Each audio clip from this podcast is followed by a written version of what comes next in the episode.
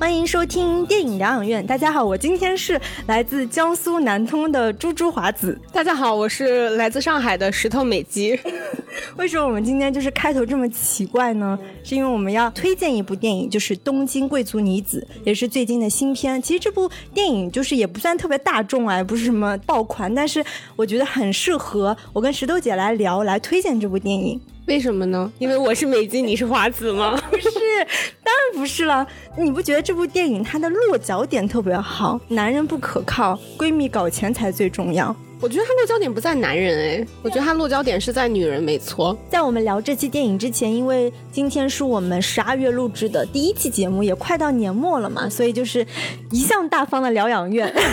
就是还是要给大家送出一个福利。应该是我们之前从来没有送过的福利吧？我们之前有送过书，对，那咖啡，对，咖啡杯、咖啡。那我们这期要送什么？那我们这个大福利究竟是什么呢？就是由 F I I L 赞助的一款 C C pro 主动降噪耳机。我们其实有拿到两款耳机，一款是纯白色，一款是深空灰。虽然我们也是送福利，但是这款耳机真的我们也是好好的精挑细选过。其实很多就是播客爱好者，我们的很多听友真的对耳机还是很有需求的。比如说每天上班通勤的时间，你好像差不多有一个小时，对吧？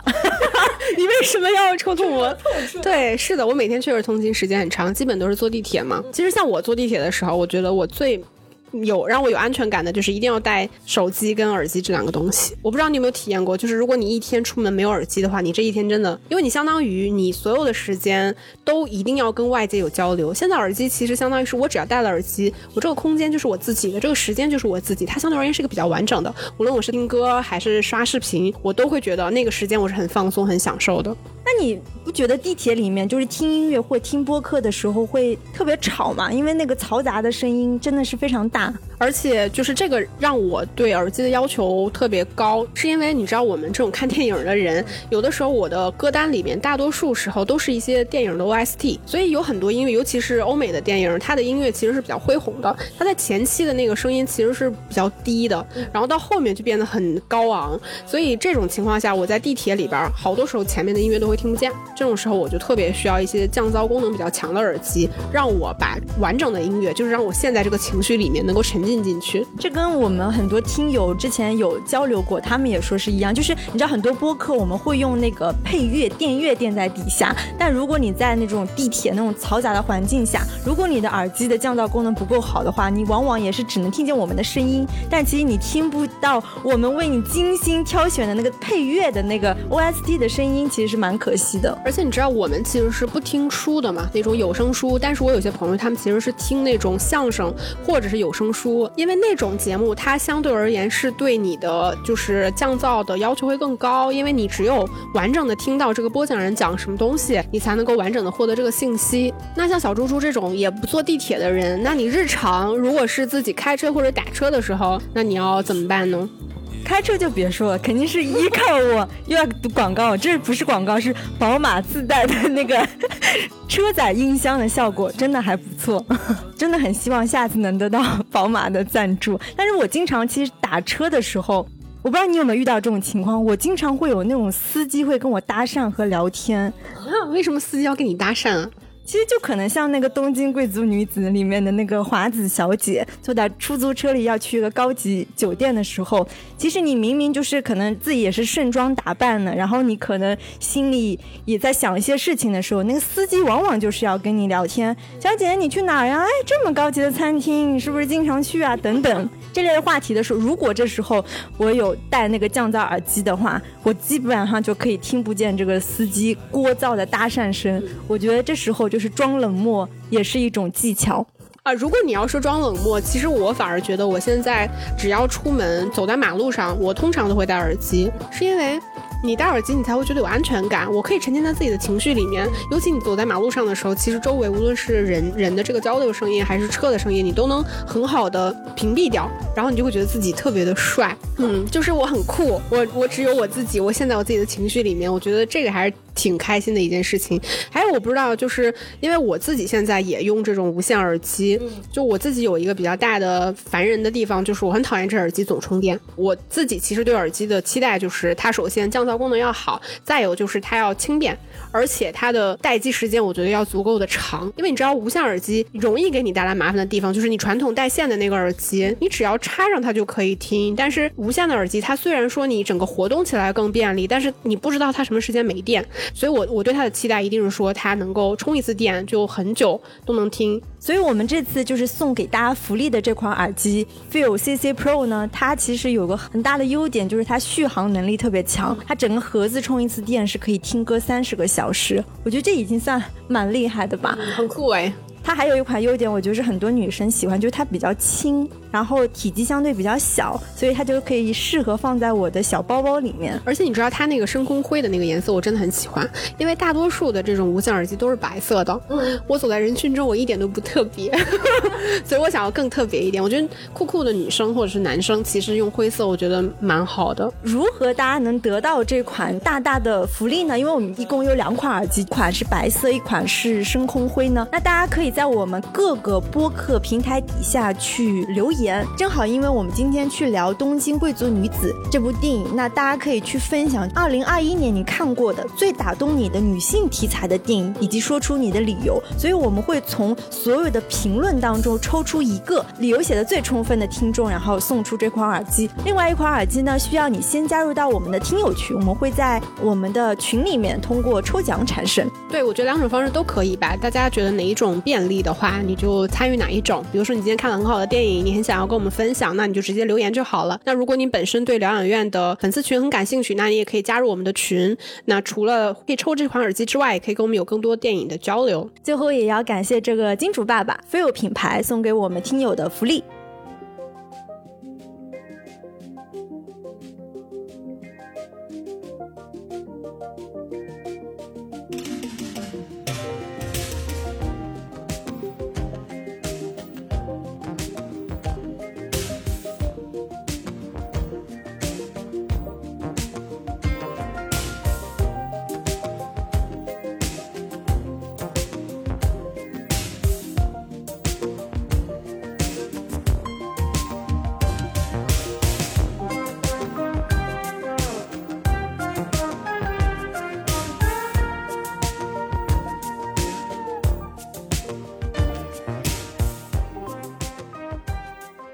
其实你那个时候第一次推荐我看这个电影的时候，我还内心有一丝丝抵触，就是我印象中我感觉这种类型的电影似乎就是那种 base 在东京这种大都市下女性命运，但是我想象中它其实并不是真实的女性命运，反而是那种特别浮华的浮夸的的那种故事，但是我看起来反而不是，就还挺打动人心的。所以说这部电影你是有被就是真的打动到吗？我觉得我是有数度被打动到的，懂我的，我其实不是一个非常容易被被电影中的那些情感打动的人，但这部片子说实话我最后非理性的我可以把它打到很高的分数，就我真的很喜欢。我觉得女性看这部电影的感受应该会非常好。对啊，因为那天我刚看完这部电影，我其实在群里就分享了这部电影的资源，然后就是有写一点点我的感想，然后他们好多听友群在在那边说手动艾特石头姐，但可能你当时在忙，你都没有没有看到这段对话。对，我确实没看到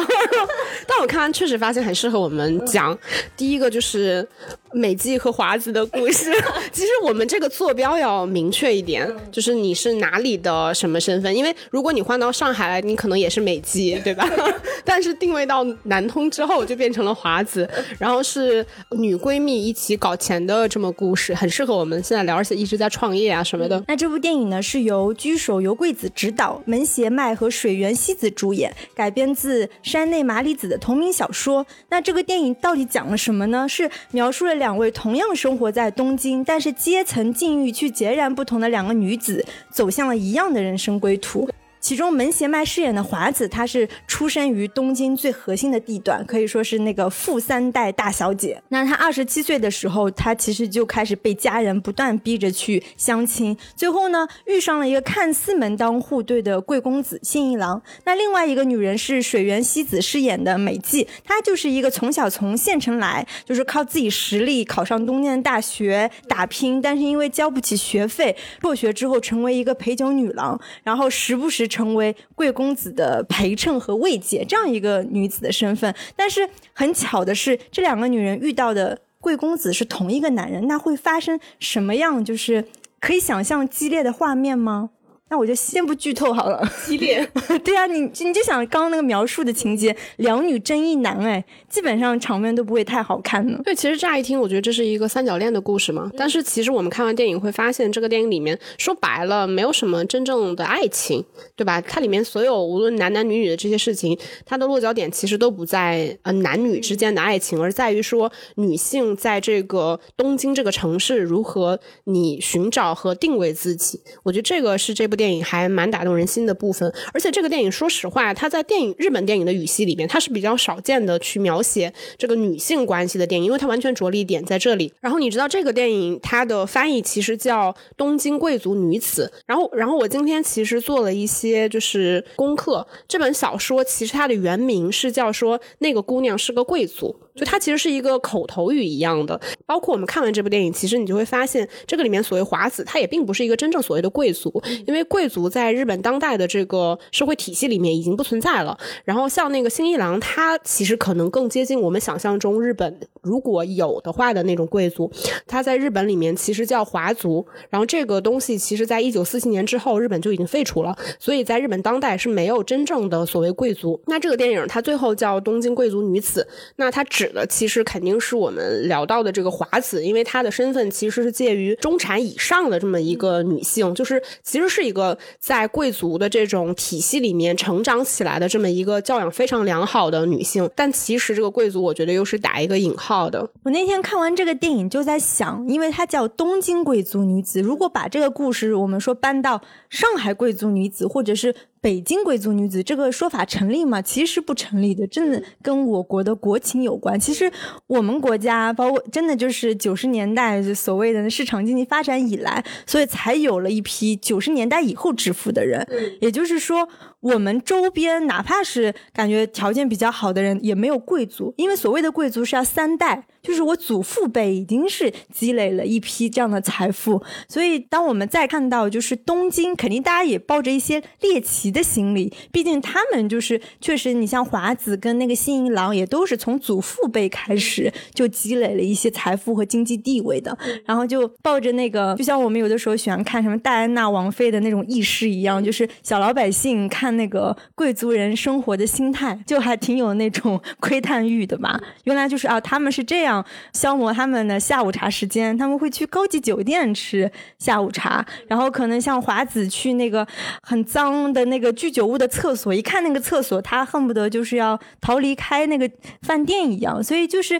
其实所谓的贵族生活跟我们这些普通百姓的生活，我觉得本身是有很大的鸿沟的。那这个听说这个原著小说也是试图去挖掘这一部分我们不为人所知并且不那么公开的一个贵族人的生活状态吧。我我倒是认同你说这个电影如果说放在比如说他今天要改编 base 在上海，然后其实他叫贵族这两个字我们普通的观众其实是很难有代入感的，因为我们的整个文化体系里面没有这种东西，或者说这东西其实早就已经几百年前就已经消失了。但是我觉得其实是因为我们这个语言体系下其实没有这个阶层文化，但不代表我们没有这个阶层。就是在现实生活中里面其实我觉得是存在一部分人，比如说他可能其实是中产以上或者说真正的富豪阶层，这种生活我觉得上海本本身就是有这这一群人存在的，只是说我们虽然同时生活在这一个空间之下，但彼此之间似乎是不可能有任何关联性的。我觉得这就是大城市空间的这这个奇妙性。然后像日本呢，我觉得是因为他们有一套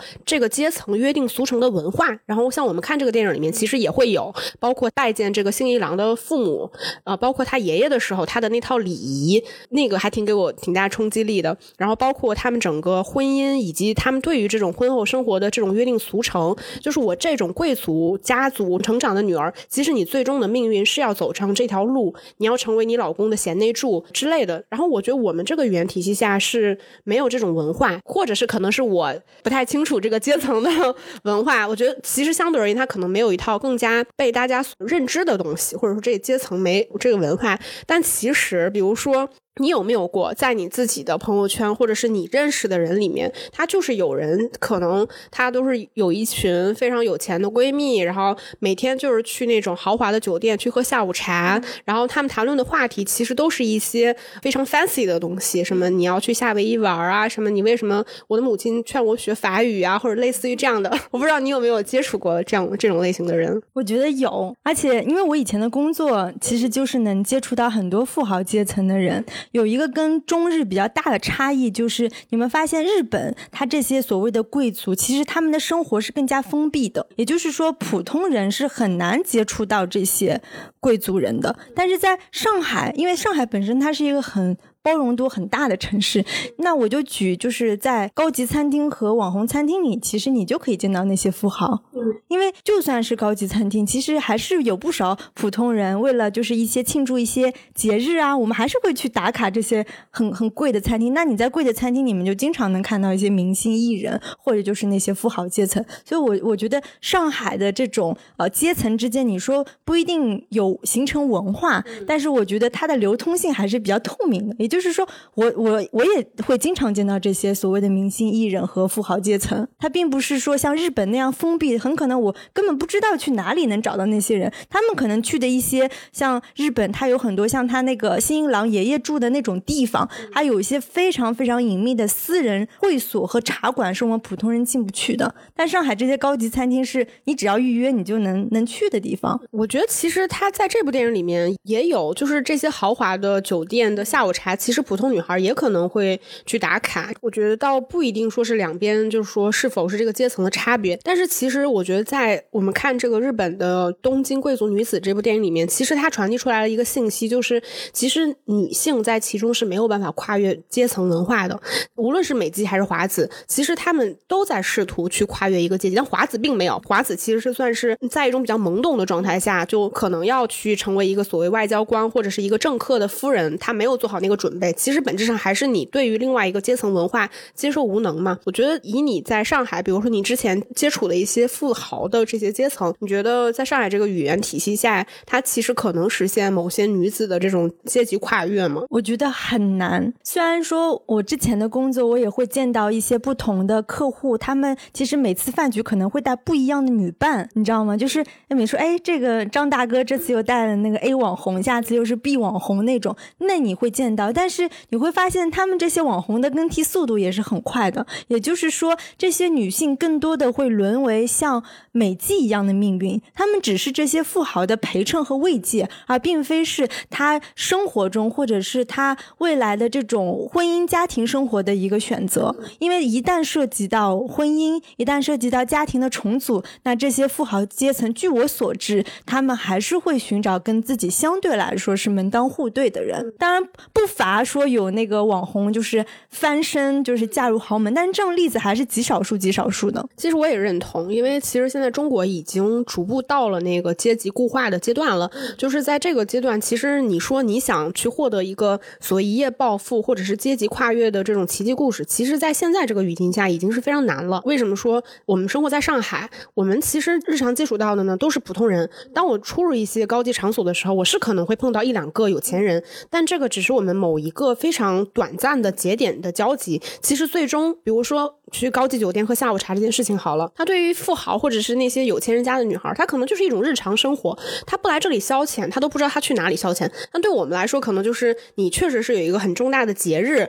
或者是有一个什么样的活动，你才会专门跑到这个地方去，把你最好的衣服拿出来，然后你最贵的包，你的首饰，然后就是精心准备好到那个地方，可能又要拍照打卡发朋友圈。就这个你可以看待大家对待这些事物本身的态度，就已经意味着说你们本身的生活方式是截然不同的。但是为什么我会觉得这个电影就是我看完还是非常打动我的，是因为确实东京跟上海我觉得是有很多相似之处的。你在这种比如说我我也是一个外地人来上海，虽然我觉得这个有些事情我觉得是后知后觉的，就比如说我当时来上海的时候，我可能未必是抱着说什么来这里打拼，什么留在这里要出人头地，其实你未必是有这些明确的想法，你可能就是像我就是来这读书，然后读书完了就可能大城市工作机会多嘛，而且你在上海已经生活了一段时间，你有一些朋友了，那你也比较喜欢这座城市，你自然而然留下来了。但是其实我就我自己的感受，我觉得我这几年也开始就可能年纪有一点上来了，我突然意识到一种所谓阶级的东西。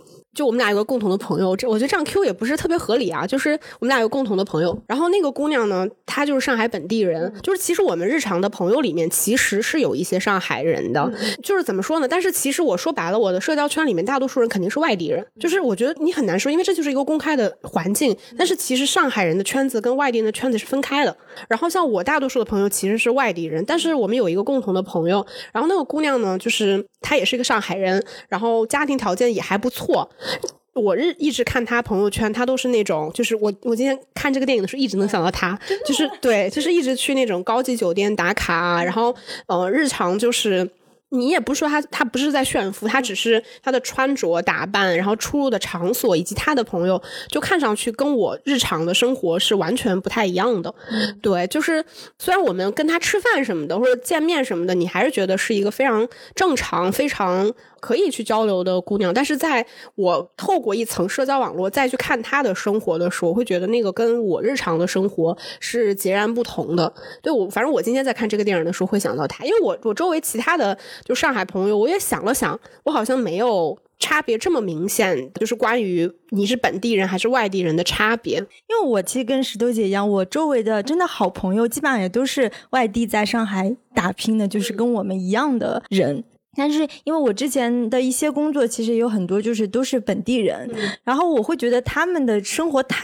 度其实跟我们是挺不一样，他们真的相对来说是比较悠闲的、嗯、是比较会享受生活的，然后他们对待工作啊或者他对待这个人生规划也是相对比较佛系的，因为他们会觉得那这个工作不做我就再换下一份，然后也不会说有特别大的影响，他也没有想要特别急切的说我一定要找个怎么样的工作，因为他们就会把工作和生活相对分得比较开，因为对他来说他也是回家吃爸妈做的饭，然后不用租房子的生活，就是我觉得本地人的确跟外地人真的有蛮大的差别的。就包括像第二代，就是如果我未来有孩子的话，其实我的孩子应该是属于上海移民二代，对吧，就是属于新上海人了，那我就明显发现我们小区里面你会发现就是大部分 百分之九十 还是上海本地人，所以呢他们其实这这些小孩就很难跟这些新上海人的小孩玩在一起，因为带他们的爷爷奶奶没办法共享一种方言，这个就是一个很奇妙，你说你们都生活在一个小区了，但是你们却没有办法跟那些老人或跟那些本地孩子去交朋友。所以我才看这部电影的时候，我觉得有很多地方是我能联想到我日常生活里面，比如说这个电影其实上来一开场的时候就是美纪坐出租车去帝国饭店，因为帝国饭店其实是东京最大的酒店之一，然后那个其实就是日本的算是上流阶级吧，或者是各种名流政客会经常活跃的那个地方，然后上来的时候其实就是那个出租车司机在跟他说说春节了嘛，外地人都走了，然后这个时候东京是最好的时候，很空旷，其实上海也是一样的。对，虽然我没有在上海过过年啊，我去年在上海过过年，然后但我我记得就是之前就有很多上海的朋友朋友会去聊，就是他们特别喜欢春节期间的上海，不带有任何褒贬的意思啊，只是因为那段时间上海变得不再拥挤，就是你感觉好像这座城市突然回归到了自己的那种可掌控的那个范围内，那个舒适程度。我今天看这个电影的时候一下子就想到了那个场景。对，我也经常就是听本地的尤其是司机你知道吗，就打车的时候他就说哎呀你看最近真好，什么正月初五那街上都没几个人，但是你们发现越是到这个的时候大家就是返乡了之后，你会发现生活变得特别不便利，因为快递也不送了，外卖也不送了，很多就是你下去楼下能吃一碗馄饨吃碗拉面的地方也都关门了，所以你很难去评价说这种突然变寂静的大城市是一件好事，我觉得这也意味着另外一种不变吧。我觉得这个里面不带有任何褒贬的意思吧，因为就是大家立场不同，比如说我虽然是个外地人，但是你作为本地人来说，他这个地方就是他自己从小长大的家，对吧？就是所以大家看待这个事情立场不太一样，然后包括其实我自己身边接触到的一些上海本地人，他们的婚恋观可能跟我这种外地人的婚恋观就会有一些差别。我应该是不止一个上海朋友，就是其实真的是在毕业之后就一直在相亲，然后是在比较早的年纪步入婚姻，然后当然也有一些可能没有办法步入婚姻，我甚至有遇到一些上海的姑娘已经离婚了的，年纪比我还小。所以我当时看这个电影的时候，有很多时候还是很打动我的，就是当你是一个大城市的本地人，他甚至不需要你是一个中产及以上的这种阶级，其实你要面临的就是首先你要应对的是你的生活，就是你在本地有很多资产的时候，你这些资产如何通过婚姻实现最大化，这种东西它确实是很写实的。但我们前面其实因为这个电影，我觉得给我们很多我觉得关于这个电影以外的一些思考，然后我们现在可以回到这部电影本身，我们来聊一下这个电影的一些优缺点吧。就我自己说实话，就从感性上来说，我真的还挺喜欢这部电影的。第一个，我觉得这个电影其实它一共分成五个篇章，然后在第一个篇章，其实它主要的重点是在讲华子。那我们在这个篇章里面，其实看到通过华子的视角，他是有出入东京不同的场所，来带出他日常的生活所接触的这些场景跟人物。那这个我觉得在电影里面，其实空间真的是一种非常巧妙的东西。首先它的大的落脚点是一个东京，那东京这座城市里边到底有什么，就是通过这个女人她所出入和交谈的一些空间所带出来的。给大家几个补充信息，第一个就我们提到的这个帝国饭店，然后第二个的话就是这个女生就华子她所居住的地方叫松涛，其实这个是东京涩谷区里面也非常有名的一个富人区，就是在日本地价排名上是算是非常靠前的，也有人戏称说这个地方其实是日本的比佛利山庄，应该算是比较传统名流聚集的一个地方，尤其是政客加富豪。然后第二个就是里面有一幕是华子和他的那个未婚夫新一郎两个人在那个新一郎的别墅里面，然后再看他小时候的照片，然后就提到了一个地方叫青井泽，这个地方其实是日本一个非常有名的避暑胜地，然后也是日本最有名的豪华别墅区跟上流社会的聚集地。我觉得他这个电影里面非常有意思的地方，就是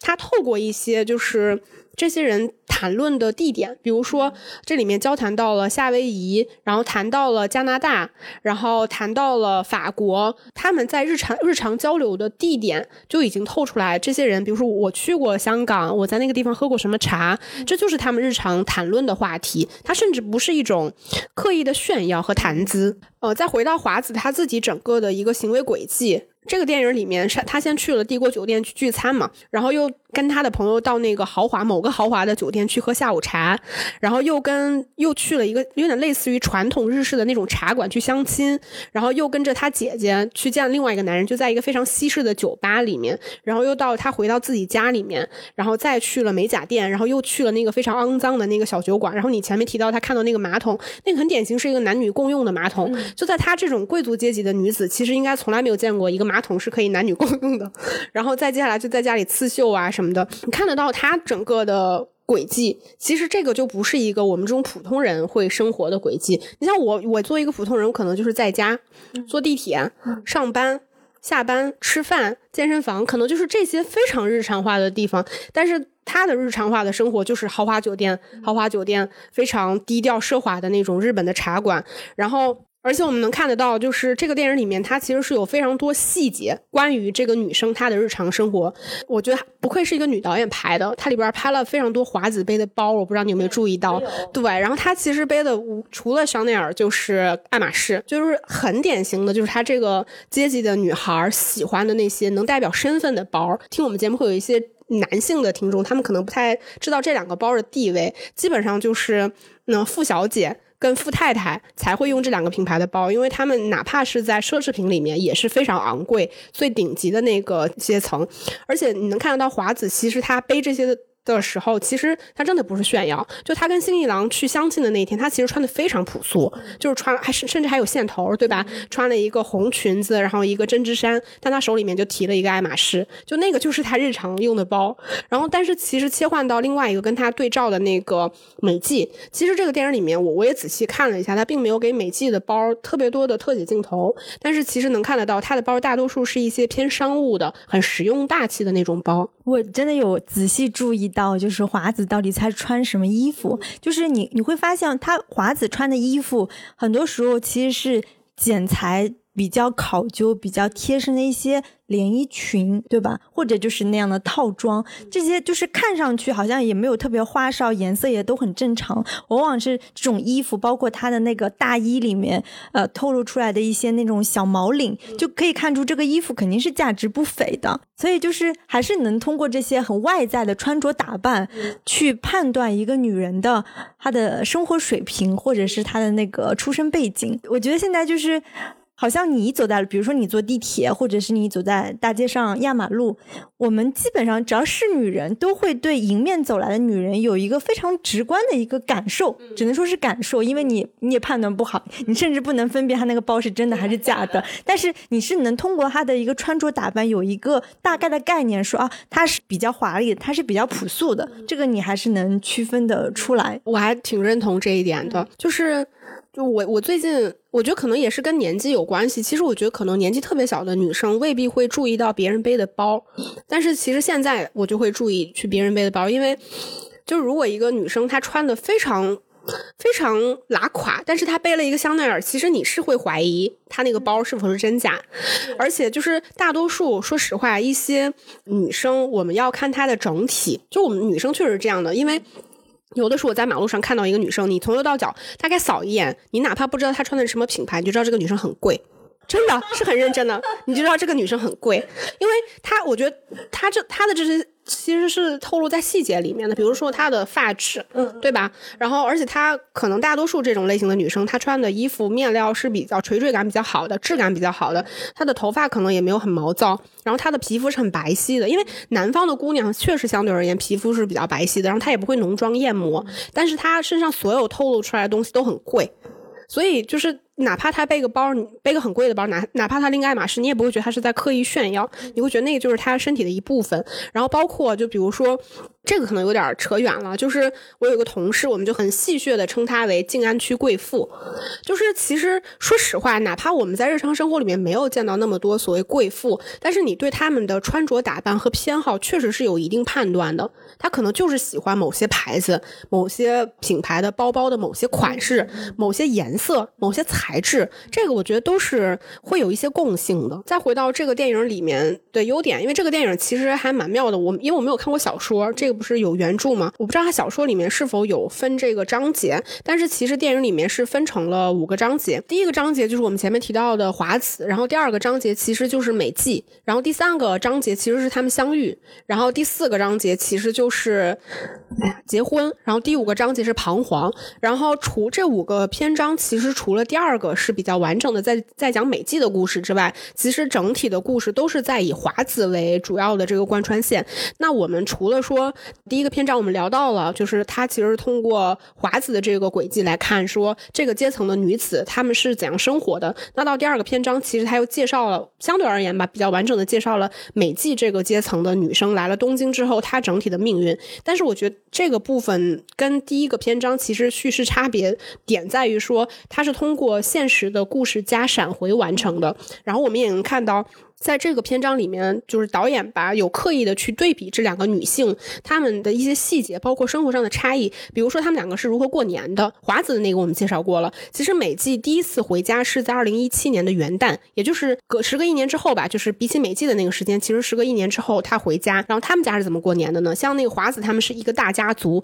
在帝国饭店的那个包间里面，然后大家讨论说哎这个干雕我还没有吃过这种吃法，然后就非常体面，都穿着和服非常正式的样子。但是像那个美纪他们家其实哪怕是应该是过元旦，其实也是新年嘛，然后其实就是家里面人坐在那儿一个小桌子，然后他儿子甚甚至就是他弟弟嘛，甚至可以不吃饭就直接走掉了，包括我看他拿出来一个饭盒，就我不太确定，但我觉得那个饭盒里面的东西其实应该是剩菜，对，剩菜，然后又继续端上来吃，其实就没有那么的有仪式感。然后包括我们前面提到他们两个人背的包包，还有他们两个人读的大学，这个里边其实那个华子他读的大学是叫宝冢艺大，就是这个我还去查了一下，它其实日本的贵族女子们她有外号叫这个新娘学校，就是贵族女子们在这里去学一些没用的东西，但是就比如说什么琴棋书画啊，对吧，什么这些有的没的能让你嫁嫁得更好。然后另外那个美纪她读的是其实是叫庆应艺术大学，这个其实虽然我不是特别了解这个大学，但它应该是一个很好的学校，因为新一郎这种直升上来的内部生其实读的也是这所大学，就能看得出来他们两个在读大学的时候其实就已经是对你对未来其实是一个是为了就业，一个是为了结婚，差别就还挺明显的。还有一个我不知道你有没有注意到，就是是在皮肤裸露程度，因为华子出现的时候他其实就穿了一件高领的黑色毛衫，他从头到尾其实都包得严严实实的，就是给人一种非常庄重不可亵玩的感觉。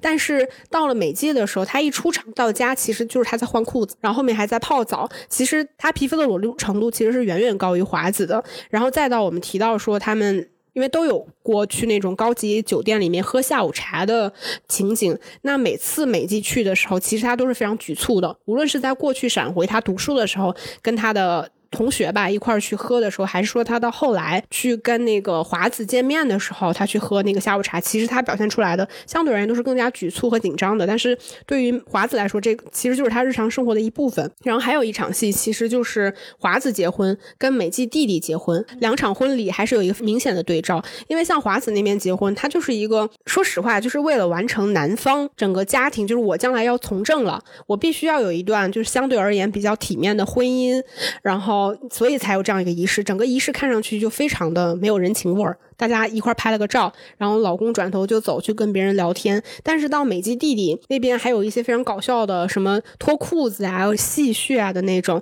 就是普通人跟这种不是单纯的婚姻背后的这种对照性，我觉得还是挺明显的。关于这两个女性的对比，你会觉得这次的选角特别好吗？因为我觉得水原希子其实他明明是一个就在现实生活中是很华子的这样的一个人物，但是他在这里面却饰演这样一个就是出身平民阶层的女孩，但是我就觉得选角选得特别好，因为其实她的脸是可以既很高级，因为她也经常就是走那个模特啊，都是那种什么像那样高级品牌，但是你不觉得她的脸某种程度上也可以很乡土吗？她是带着一丝质朴在的，所以当她因为她回到家的时候其实就脱掉了她以往就是比如说像西装呀比较职场干练精明的样子，她就回归一个真的就是穿着感觉是式样也不时髦的那样的睡衣睡裤，她就回归到一个很很普通女孩的角色，我觉得选角是选得很好的。然后门胁麦其实她的长相完全不是属于说美艳或惊艳的女明星女孩，但是她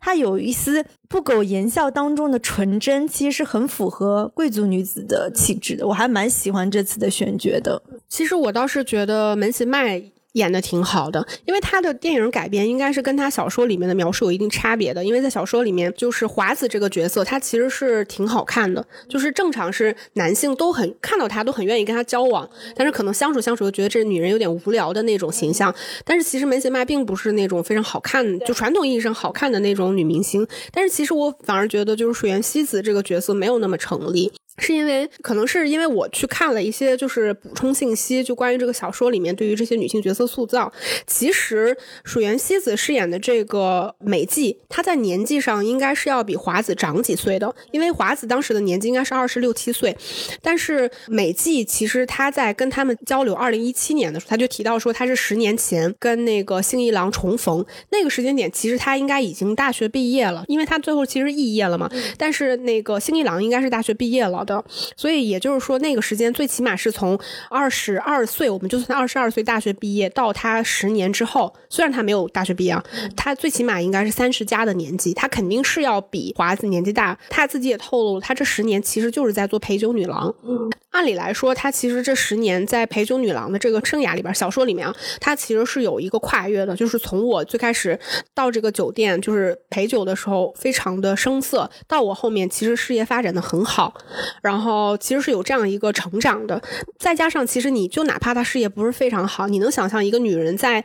这个行业里边待了十年之后，他身上的风尘气或者是他为人处事的那个圆滑度应该是非常高的。但是这个里面水原希子我觉得还给人呈现出一种非常干净的这种气质，他甚至视觉上看上去比华子年纪还要小，我觉得这个或多或少有那么一点点不成立。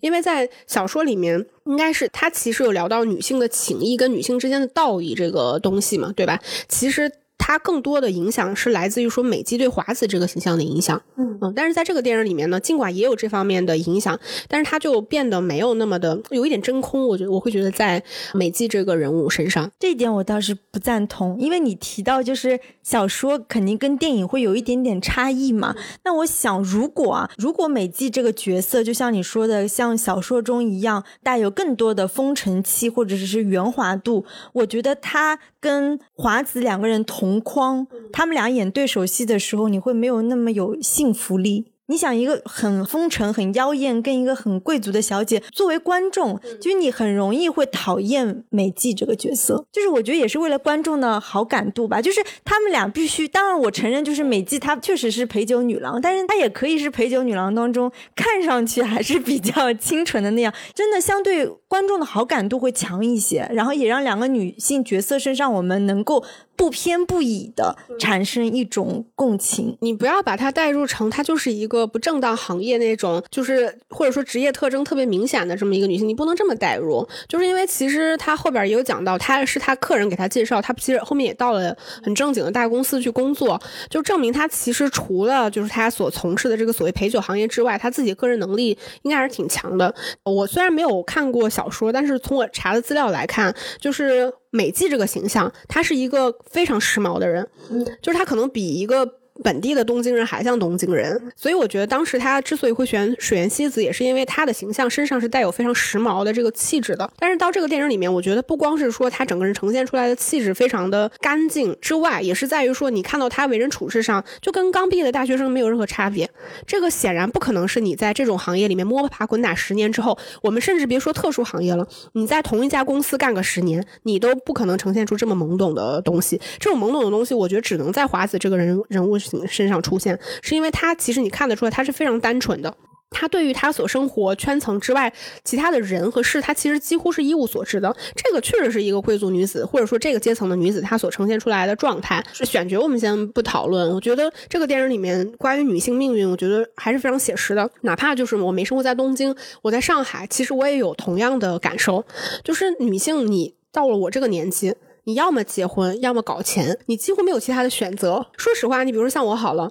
我现在还有可能回到老家吗？其实是非常难的。所以我在看这个电影里面美纪她回家之后的那些不适感，比如说她会觉得不适应，我觉得我回家也会有，真的就是这种情绪它是很真实的。就我并不是说我今天在上海待过我有一种优越感或什么的，而是说你在潜移默化中你很多的生活方式跟你的价值判断发生了变化。而且你说我回老家能干什么呢？我老家是能搞互联网啊，还是能搞电影啊，对吧？就是你搞的这些东西它只能在大城市里边才能成立。然后但是你说另外一方面像华子那种情况，她作为一个本地的上流社会的姑娘，其实你说她的朋友她的朋友义子其实可能看上去给她提供了另外一条路，因为那个义子其实是拉小提琴嘛，然后在国外受了很好的教育，然后也有自己的事业。那是因为这个姑娘其实她已经很早就意识到她不要走着那个必须结婚或者说我结婚我也必须要能够全身而退的那个判断，她已经有了这个比较早的自主意识。但是华子不是，华子就是一个在这种语系里面成长起来的人，对于当时她来说就是她除了结婚其实她是没有任何选择的，就是你的亲戚朋友你的社交圈都是这样过来的，你不知道除了这个之外还有什么其他的选择。但是对到美纪其实也是一样的，她除了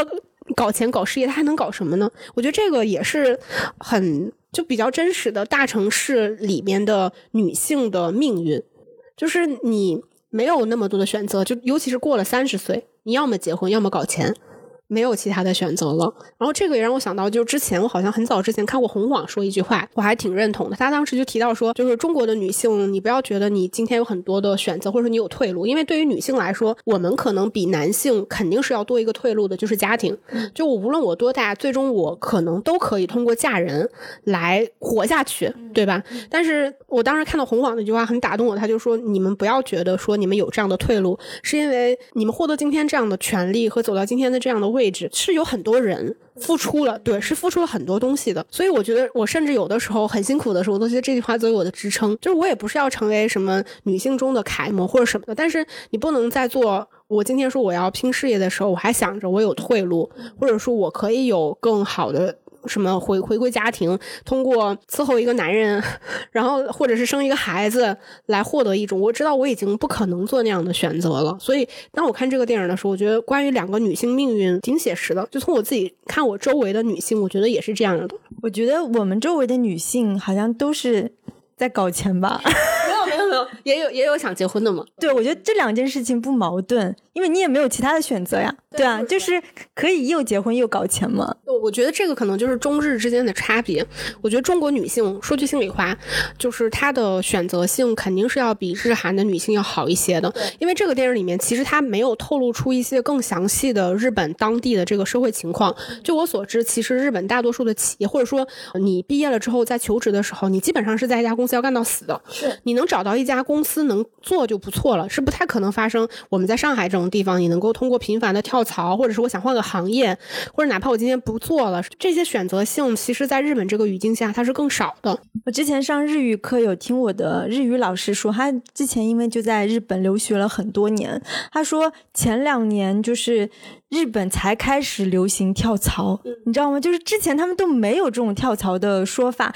他们基本上唯一的就业途径就是你应届毕业生的时候，所以他们那时候很多人其实应届毕业生是会 gap 很久的，因为他不一定能一毕业找到工作，所以他很可能毕业之后的两三年他都在求职，因为一旦求职很可能你就是要在这个公司就是定终身的那样，所以他们就不愿意那么轻易的定终身，也也不是那么好轻易的找工作，加上他们那种派遣工和合同工的差异其实是非常大的，所以他说甚至有一些女性就是刚开始只能做派遣工嘛，他们甚至是要付出很多，就不仅是工作上的努力，甚至是要通过上位才能争取到做合同工的机会。所以日本的职场对女性是非常非常残酷的，就是比我们现在中国尤其是在一线城市一二线城市要残酷的多得多，很可能就是你你现在付出十倍的努力，每天加班到十二点，你很可能就永远都无法转正，是这样的一个。所以他们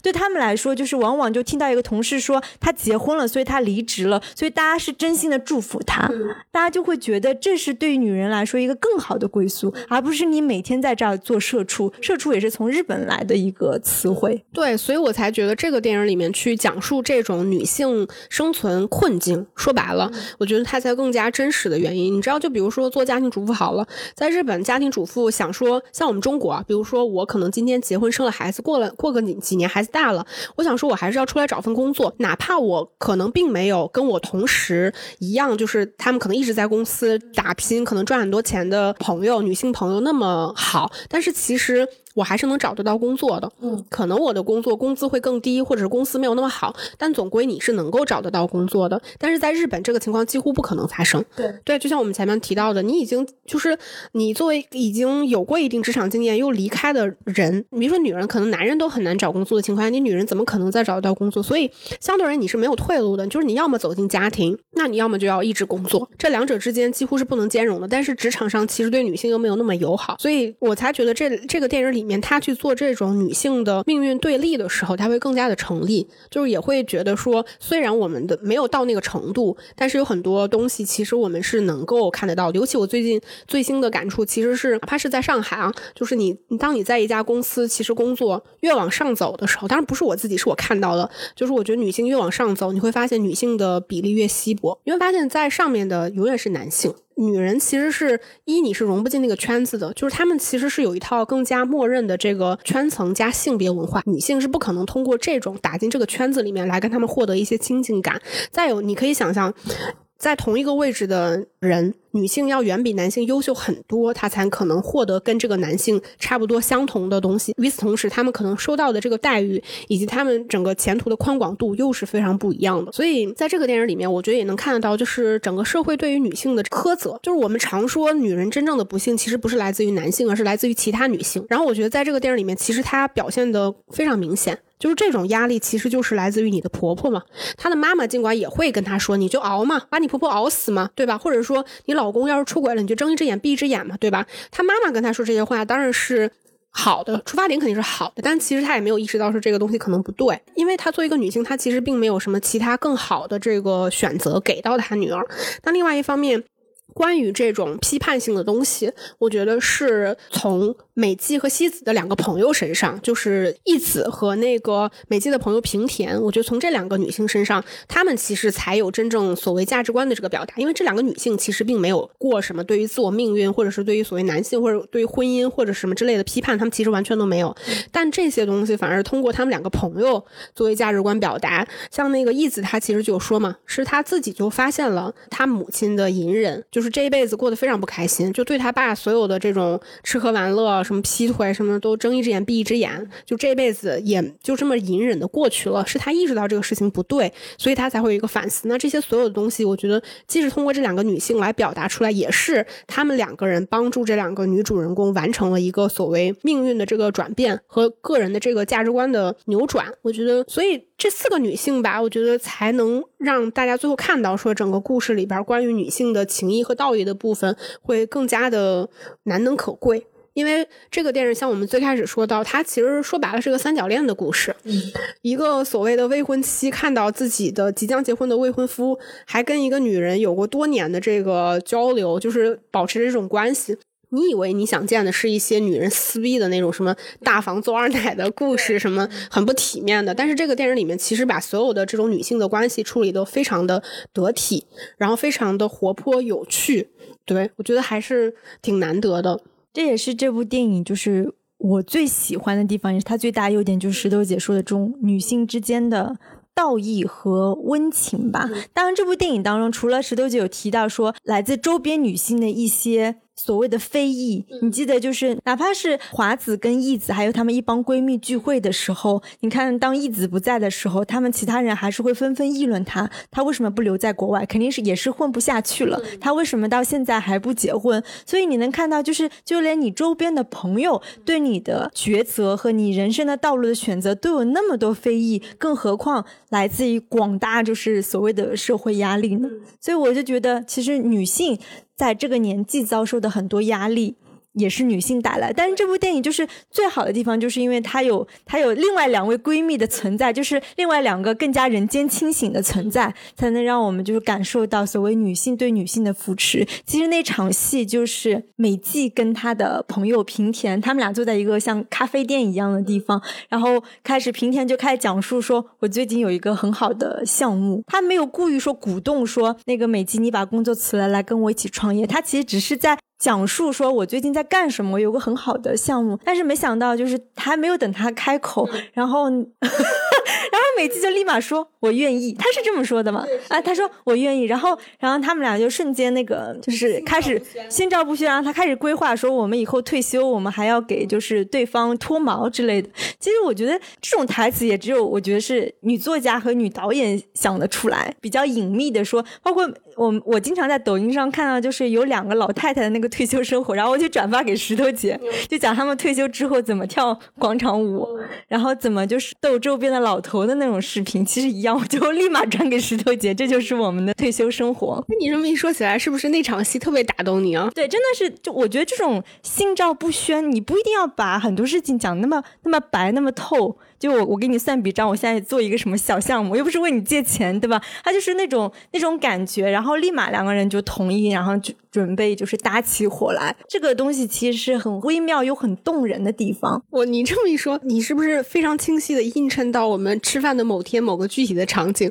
就是你在那跟我说我们这个未来的规划的时候，然后我突然给你说了我未来的计划的时候，你一瞬间被打动了，对，你觉得说就是这个点，就是这个点，对，真的就是。所以说这部电影我就强烈推荐石头姐，因为当时其实我们在做选题的时候，我其实有列好几部很多其他的电影，然后这部说实话流量也不算最大，但我就觉得特别适合我们去分享给听众听，因为我觉得这是一部好电影啊。虽然它肯定有很多瑕疵，我们一会儿也会讲到它的缺点，但是就是瑕不掩瑜，这是一部令人深思的，可以给大家就是一起在什么大城市奋斗的女性甚至是男性去看我们面临的困境是什么样子。所以我问你一个问题啊，你觉得这个片子里面哪个角色最打动你呢？不会是平田吧？其实我觉得应该是义子，因为我觉得她是这几个人当中就是女性意识最觉醒或者是最早觉醒的一个人，她非常非常就是人间清醒，包括就是其实第一次促成美纪跟华子见面也是她这个闺蜜义子，她已经开头就说这可能不是一场多么愉快的会面，但是她表现出来的那种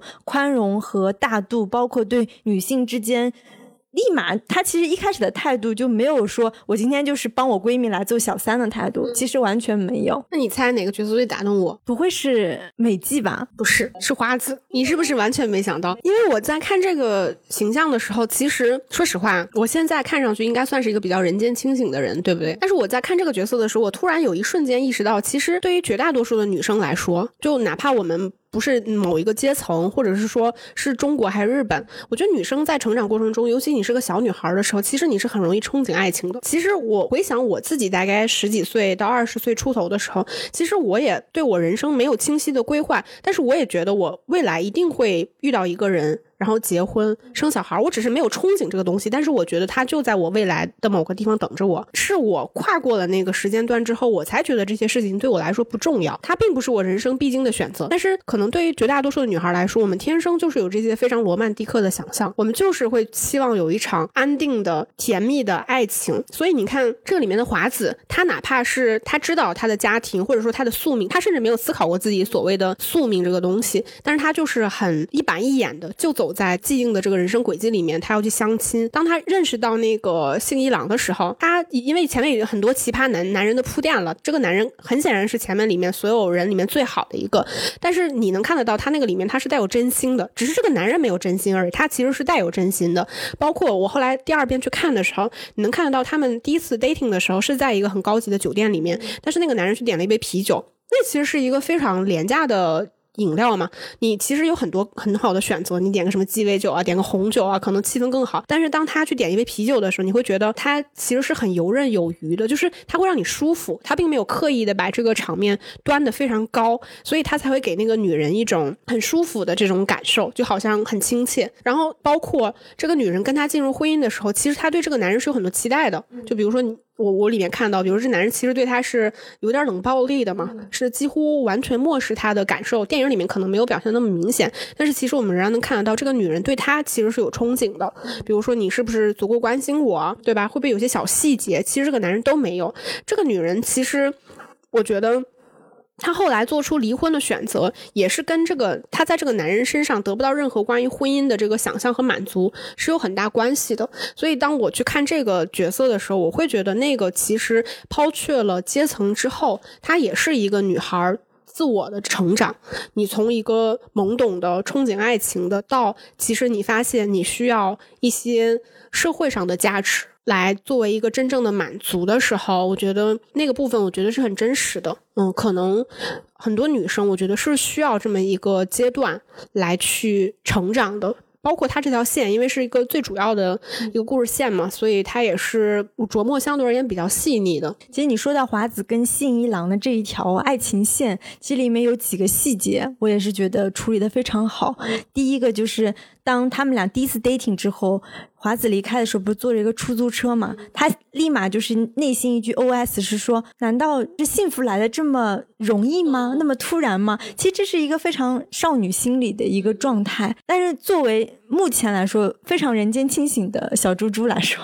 这个就是一个危险的信号。所有女生，如果你现在 dating 一个男生，或者是你遇到什么人，他能够迅速让你产生这种感觉，你一定要打问号才对。你不应该立马就是确认说这就是所谓的幸福，其实你就是应该要打问号了。最后就当他们俩快要离婚的时候，他们夫妻俩坐在房间里的一段对话，他就在问说，你还记得我们第一次见面的时候我提到那部电影你看了吗？她丈夫说没有。其实就是一个呢？这个就说明他其实本质上他也是一种渣男。我说的渣男是指他对妻子的这种漠视冷漠，其实他就是渣男，因为他根本就是，所以说他们俩第一次见面，他展现出的那种温柔体贴善解人意和共同话题其实都是虚假的，这是男人很容易包装出来，但是很多女人识别不出这种包装。所以我看到这一点的时候，我当时也有在我们疗养院群里分享这个观点，我觉得就是女人一定要清醒，你要会识别男人的这种包装。包括就是他们俩第一次就是去拜访他爷爷的时候，他就是新一郎就是径直走在前面，他根本就没有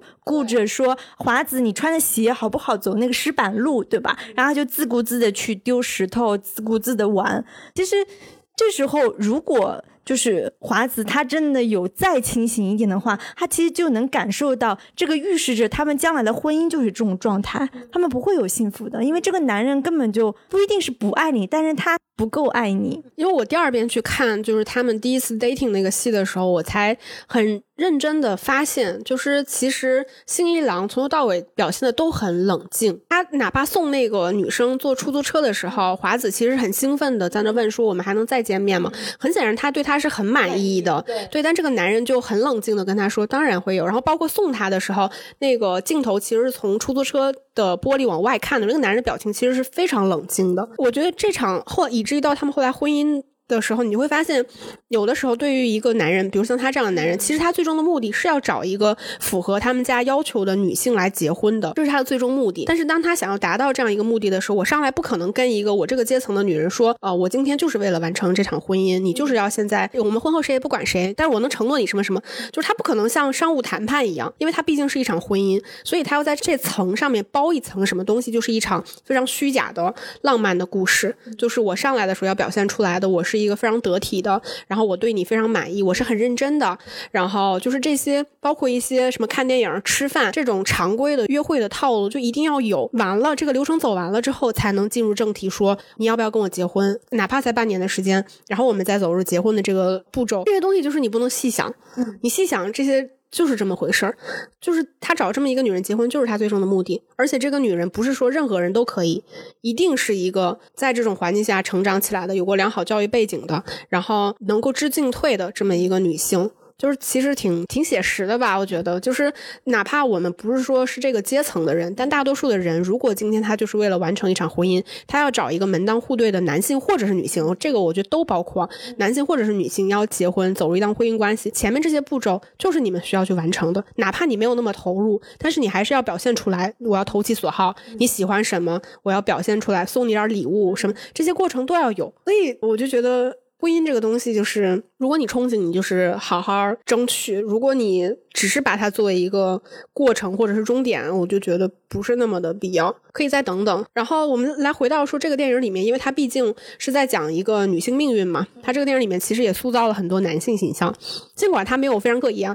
最主要的一个男人肯定是幸一郎嘛。幸一郎我觉得这个电影里面可能更偏工具人一点吧，他也并没有表现出来特别渣或者是特别性格非常狂躁什么，任何特质其实都没有，他对整个女人其实都挺渣的。你记得他第一次跟那个美纪，也应该不是第一次，就是他有一场跟美纪过夜，然后美纪在那里剪脚指甲的时候，然后两个人在那聊，其实那个时候美纪应该对他也是有一定憧憬的，因为他说每次下雨的时候我每次见你都会下雨嘛，然后他又提到说但是我 一, 一到下雨天就会觉得很安心。其实这个变相就是说这个男人给了他一定的安全感，但是当他发出这个话的时候，那个男人就背对着他在睡觉，你也不知道真睡还是假睡。然后其实两个人对这段关系相对而言是更加约定俗成的，就是这个不是一个非常认真的以结婚为前提的关系，两个人就是在这么一个阶段维持着这样一段互相需要的关系而已。但我不知道你有没有注意到这个电影里面其实他真的没有塑造什么正面的男性形象。第一个我印象比较深刻的男性是那个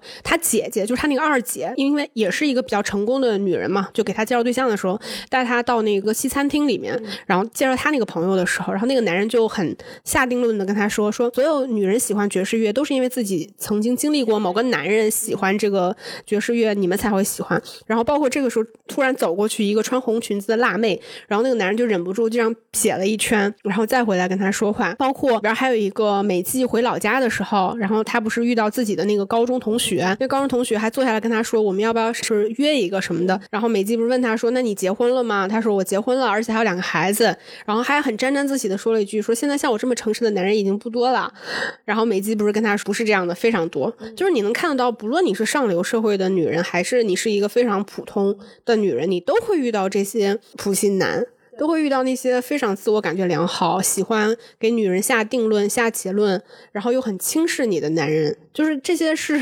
遍地都是的。就包括这电影里面几个长辈，新一郎的爷爷，还有就是华子的父亲等等，虽然就是笔墨都很少，镜头也很少，但就是都是那种你能想象的日本大家族父权制的那种面孔。嗯，他就是他爷爷就说好我现在同意你们交往，这个就是不管说你们俩相不相爱，你们俩有什么故事，但是现在我同意你们才能继续这样的，所以就是看得出哎，对啊你好像说的这电影里没有任何正面。哎，我觉得有一个吧，就是那个华子的姐夫，我觉得华子的姐夫还算不错对吧，因为他还比较关心说自己妹妹的婚事，要给他介绍对象，然后包括华子自己结了婚之后还想找工作，他第一个想商量的人也是他的姐夫，因为不是说他跟他姐姐相差比较大，所以就是姐夫对他来说大哥哥一样的存在，唯一一个正常的男人。但是就是这个姐夫一看也是妻管严对吧，他的妻子一定是那种很强势，所以姐夫就是经常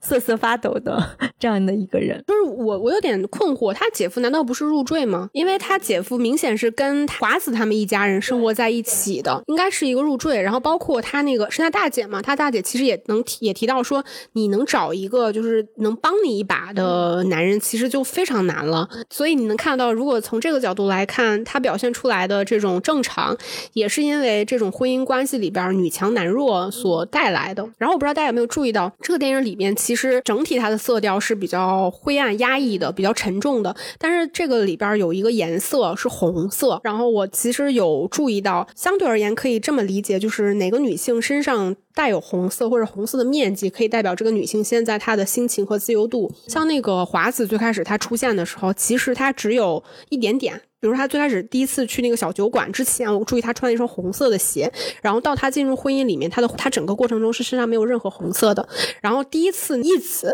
把两个女人叫在一起喝下午茶的时候，当时义子是穿了一件红色的毛衣，然后非常鲜亮的在正中间，也可以表现出来她是这三个人里边她相对而言是最自由的一个，最开心的一个。然后到其实华子真正离婚之后，然后她才就是作为义子的经纪人出来的，她才背了一个红色的就是很鲜艳的大的那个包，你可以看到她当时是很开心。然后包括像那个美姬也是一样的，美姬身上偶尔也会点缀一两点红色，但基本上都是那种暗红色的色块。这个颜色其实也可以也表现出来一定女性的心情吧和她的境遇。最后其实在聊优点结束之前很想问你，就是你对这个电影里面有没有一些印象非常深刻的戏份？说实话这个电影它最终打动我是因为它有一些戏份很好。第一次打动我的戏份其实是美纪跟平田两个姑娘在晚上的东京街头说好了，就平田是她其实从地方又回了东京，然后可能就暂住在美纪那里，然后就在那交流的时候，然后他们两个人骑着自行车，一个人载着另外一个人，然后在东京街头肆意去走动的时候，骑车的时候，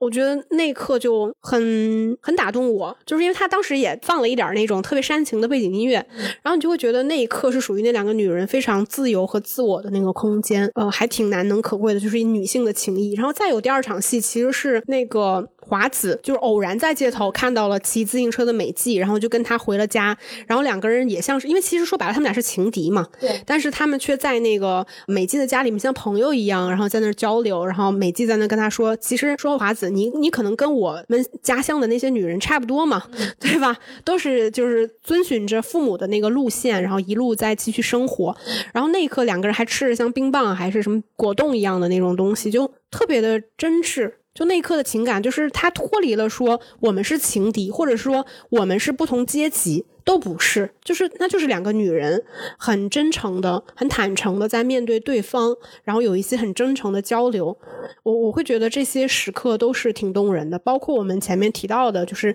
三个女人在酒店对峙的那场戏，那场戏真的还挺美好的。说实话因为当真的当那个华子来了之后他拿出那信封的时候，我以为是我也以为是我但是我当时没有觉得说他应该不会做出来拿钱这个东西，但我实在想象不出来信封里是什么、嗯、但他只是拿出出一张那个门票，就说送给你，你要不要去看？那个女人对女人之间是没有敌意的，就这个东西我觉得在电影里面就非常的难能可贵，尤其是你想想什么小时代这种非常艳女明显的，女人之间就只能撕逼的这种东西，因为说实话女人跟女人之间的感情是比较复杂的，嗯，但是这部电影里面其实并没有把那些我觉得非常琐碎的复杂的东西放进去，它放进去的其实反而是一些女人对女人之间这种真挚的关怀和情谊和彼此帮助的时候，我觉得作为一部电影来看它是真的很难能可贵。那你呢？有一场也不只是一场吧，就是几个蒙太奇，其实就是影片结尾的时候，当就是华子跟美纪再次相遇之后，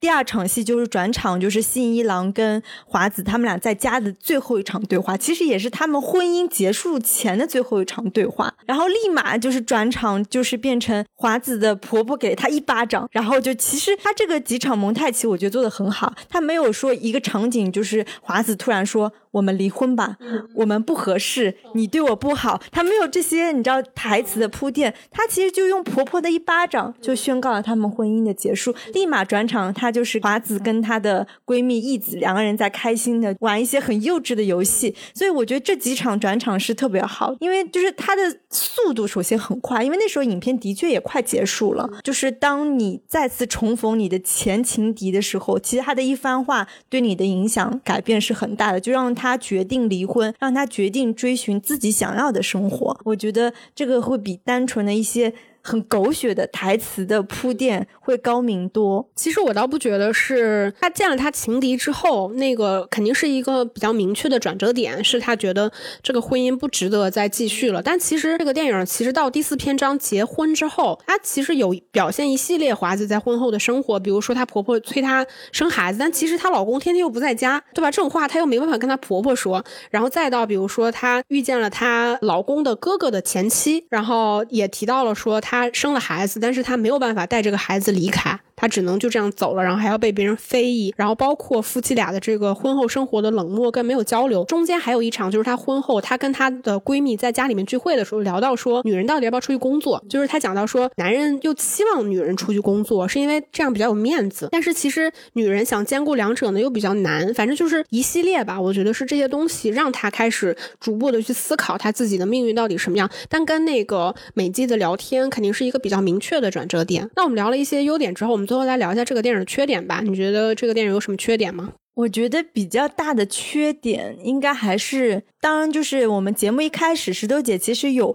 跟我们讲了具体的一些地名地标代表的一些标签，一些身份象征，一些地位等等。听说这个作家就是山内麻里子，她本身在日本是一个很网红的作家，你知道因为什么网红吗？因为她的美貌，并不是因为她的文笔和笔触。其实我我我今天也是在哪边看到资料，就是说这个作家他的原笔触其实是很安妮宝贝，只是说电影其实改编它弱化掉很多，很可能啊，就是我们再去看原著小说的话，可能充斥着香奈儿，然后宝格丽、爱马仕这些东西，只是电影当中相对弱化，或者是它的那些牌子包包，我们只是能看出，但没有大 logo 的特写，所以我觉得它很可能它本身在剧作上是一个比较小时代的存在，但幸好电影改编的没有这么俗套，文本上的这些粗浅其实给它影片的深度是带来一定的局限性的，所以它很多问题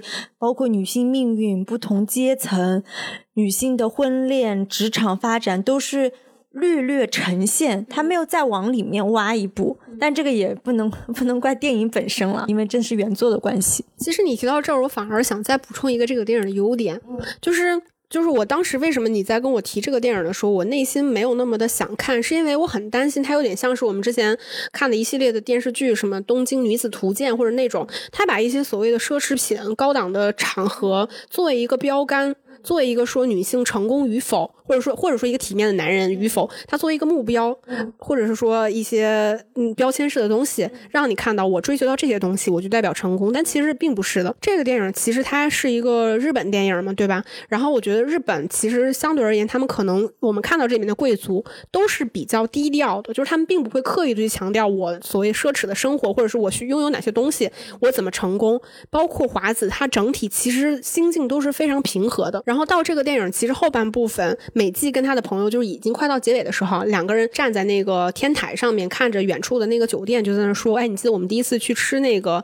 下午茶的时候，就想说怎么这么贵，怎么会有五千日元的这个下午茶什么，还在讨论说这两个女人不会是贵族吧，就是就在讨论这些事情的时候，我觉得那一刻让我感觉很真实的就是，其实这两个在东京打拼的女人，她们并不是为了那些所谓的名牌，为了某些很具象化的物质的东西在追求，或者可能很难给出一个结论，就是这些女人到底在追求什么。比如说你现在问我，你说你在追求什么，我也很难给你一个很具象化的东西，我不知道，但是我知道我要的终点不是那个东西。所以这个电影我倒觉得说它很可贵的是说，告诉你这些外地的女生，你们要搞钱嘛，对吧？你们不只要事业，你们要搞钱。然后对于像华子这样的女生来说，你们就是要搞事业嘛，对吧？你可能不需要那么多钱，但是你需要搞事业。就是它这些东西反而是一个既确定又很模糊的东西，让我觉得这个片子不错。就是你不要给我一个确定的答案，就说你就是拥有香奈儿，就是拥有爱马仕，你就是成功。我觉得那个东西反而是一个虚假的，它不是从你内心出发的一个东西。但是我倒是也认可你说的这个电影，就是它所有表现出来的东西都是泛泛，比如说它无论是对于美纪她一个外来女性的这个生存状况，然后还是说对于华子她真实的这种上流阶级的女性她自己的这种成长生活和命运的思考，其实都是非常表面的东西。所有的东西从这个酒店到那个酒店都是一些浮光掠影的东西，对，她并没有更深刻的挖掘。但我觉得可能这个也是改编的一个问题，就是可能电影确实是篇幅比较有限。像我自己看下来，我觉得电影有一个比较大的问题是结构的问题。我不太确定小说里面是否是说这两个女性的部分是分庭抗礼的，其实按理来说可能有侧重，但是要比较势均力敌才能成为就是两个女性之间这种命运的对照，它才比较成立。但是在我们看这个电影的时候，其实华子就是这个电影的主线，这反而美纪它是一个比较副线的东西。我觉得也可能是在改编的时候考虑到说这种外向女人的这个奋斗史可能比较常见，对于这种所谓上流社会女性的这个命运思考或者是什么生活方式相对而言是比较欠缺的。然后这个女人她自己整个心境和成长呢更完整一点，我觉得可能有这方面的考量，但是可能也跟电影的篇幅有关系。所以但是落到电影里面，我自己的感受就是这个电影一共分了五个篇章，其实前三个篇章我都觉得还挺好的，就是从华子到美纪然后到结婚这个篇章。但另外两个篇章从美纪开始结婚之后，整个故事变得非常之潦草，他对于华子在婚姻生活里面遭遇的事情以及他自己心境的转变处理的是通过一场又一场很快速的细分，甚至没来得及细细的去品的情况下，他就完成了这个角色命运的一个转变，他的说服力其实是没有那么强的。尽管说我们知道有碰到什么葬礼上前嫂子，他知道他生了孩子之后可能未来命运就被锁在这里了，尽管也有这些东西，但他处理的都非常的浅显，他远远不如第一个篇章里面华子带大家看一下说东京的上流阶级的女性是如何生活的，她的困境和她的命运是什么样的，来的那么的细致和打动人心。所以后面的东西你就变成有就可以了，但是没有那么的动人，这个会让我觉得电影到后半部分都非常的潦草，就无论是她结婚离婚再遇前夫，所有东西都变成流水账一样的东西，这个我觉得是比较让人遗憾的部分。其实我看到这部《东京贵族女子》的时候，我当时就跟石头姐说，我本来想发你几个 B 站的链接，就是这几年日本比较火的几个日剧，除了你刚刚有提到的《东京女子图鉴》，还有一部叫《四重奏》，还有一部叫《我到点就下班》。其实这几部都是描绘就是在东京生活的女性，她在生活当中，她在职场上遇到的一些困境。我觉得多多少少都跟这部电影也会有遥相呼应的部分，所以有的时候我在我在想，就是大家都是在做这个都市电影都市剧的时候，我觉得日本就是往往能够好像走在我们前面一步。当年就是因为东京女子图鉴大火，所以才有了北京女子图鉴和上海女子图鉴的翻拍，对吧？所以我觉得这一部东京贵族女子我已经没有什么缺点在讲了，就是还是挺推荐大家可以去看一看的吧。对，再插一句吧，就是我觉得我们现在大多数的影视剧啊，就国内的，但也不是说去说我们跟别人的差距，而是说我自己能够感受到大多数所谓的大女主，所谓的女性独立成功，我们的影视剧里面有几个女人不是靠男人成功的，对吧？她她的命运当中必然有一个男人是要帮她成功的，你这个所谓女性的独立，它就是一个伪命题。就是你还是要靠一个像父亲像兄长一样的男人来帮助你完成这个转折点，以及说你最后获得成功是什么样的，它是一些非常虚假的东西。什么叫呃，我背了名牌包住了大房子，然后给爸妈什么在老家买了房子，或者是开了名牌车，然后很体面，别人叫你一声总叫你一声总监，对吧？这个就叫女性成功，我觉得绝对不是这种意义上的东西，因为这个其实是一些最表面最世俗化的东西。我觉得女人真正的独立是一种来自内心的东西，就是你是否真正足够的自信，你在做所有决定的时候你是否有勇气说这个东西是发自你内心，包括什么女性的这种，我觉得这个电影里面我们能看到华子这么优秀的一个出身这么良好的女性，她是非常没有自信的，她的性格本身是非常内，也不是说非常内向，但确实是比较内向比较木讷的，在这种大家族里面几乎是没有任何话语权的。就是当然这个一方面是这种社会造就，另外一方面也是这个成长环境在女性身上留下的痕迹，它就是一个需要在这个小小的壳子里面生活的这么一个框架下的女性。就像她到了美姬家里面，她说这个房子里的东西都是你自己的，对吧？像她无论是在她父母的家还是结了婚之后，那个家里面大多数的东西真的都不是她的。我所以我会觉得不从世俗的意义上来看这两个女性到底拥有什么的话，你会觉得说在内心的丰盈程度上华子确实是不够的。但我觉得这个也是现当代绝大多数女性的状况，我们就是这样的，我们很容易不自信，很容易觉得很容易怀疑，这是需要所有女性一起努力的部分。这期节目差不多聊到这里了，然后最后还是想跟各位姐妹们说，就是一定要睁大眼睛，学会学会识别渣男，然后要找到真正靠谱的姐妹，然后就是闺蜜一起搞钱。好，那我们今天的节目就差不多到这里了，然后那我就在我们的听友群等你们哦，拜拜，拜拜。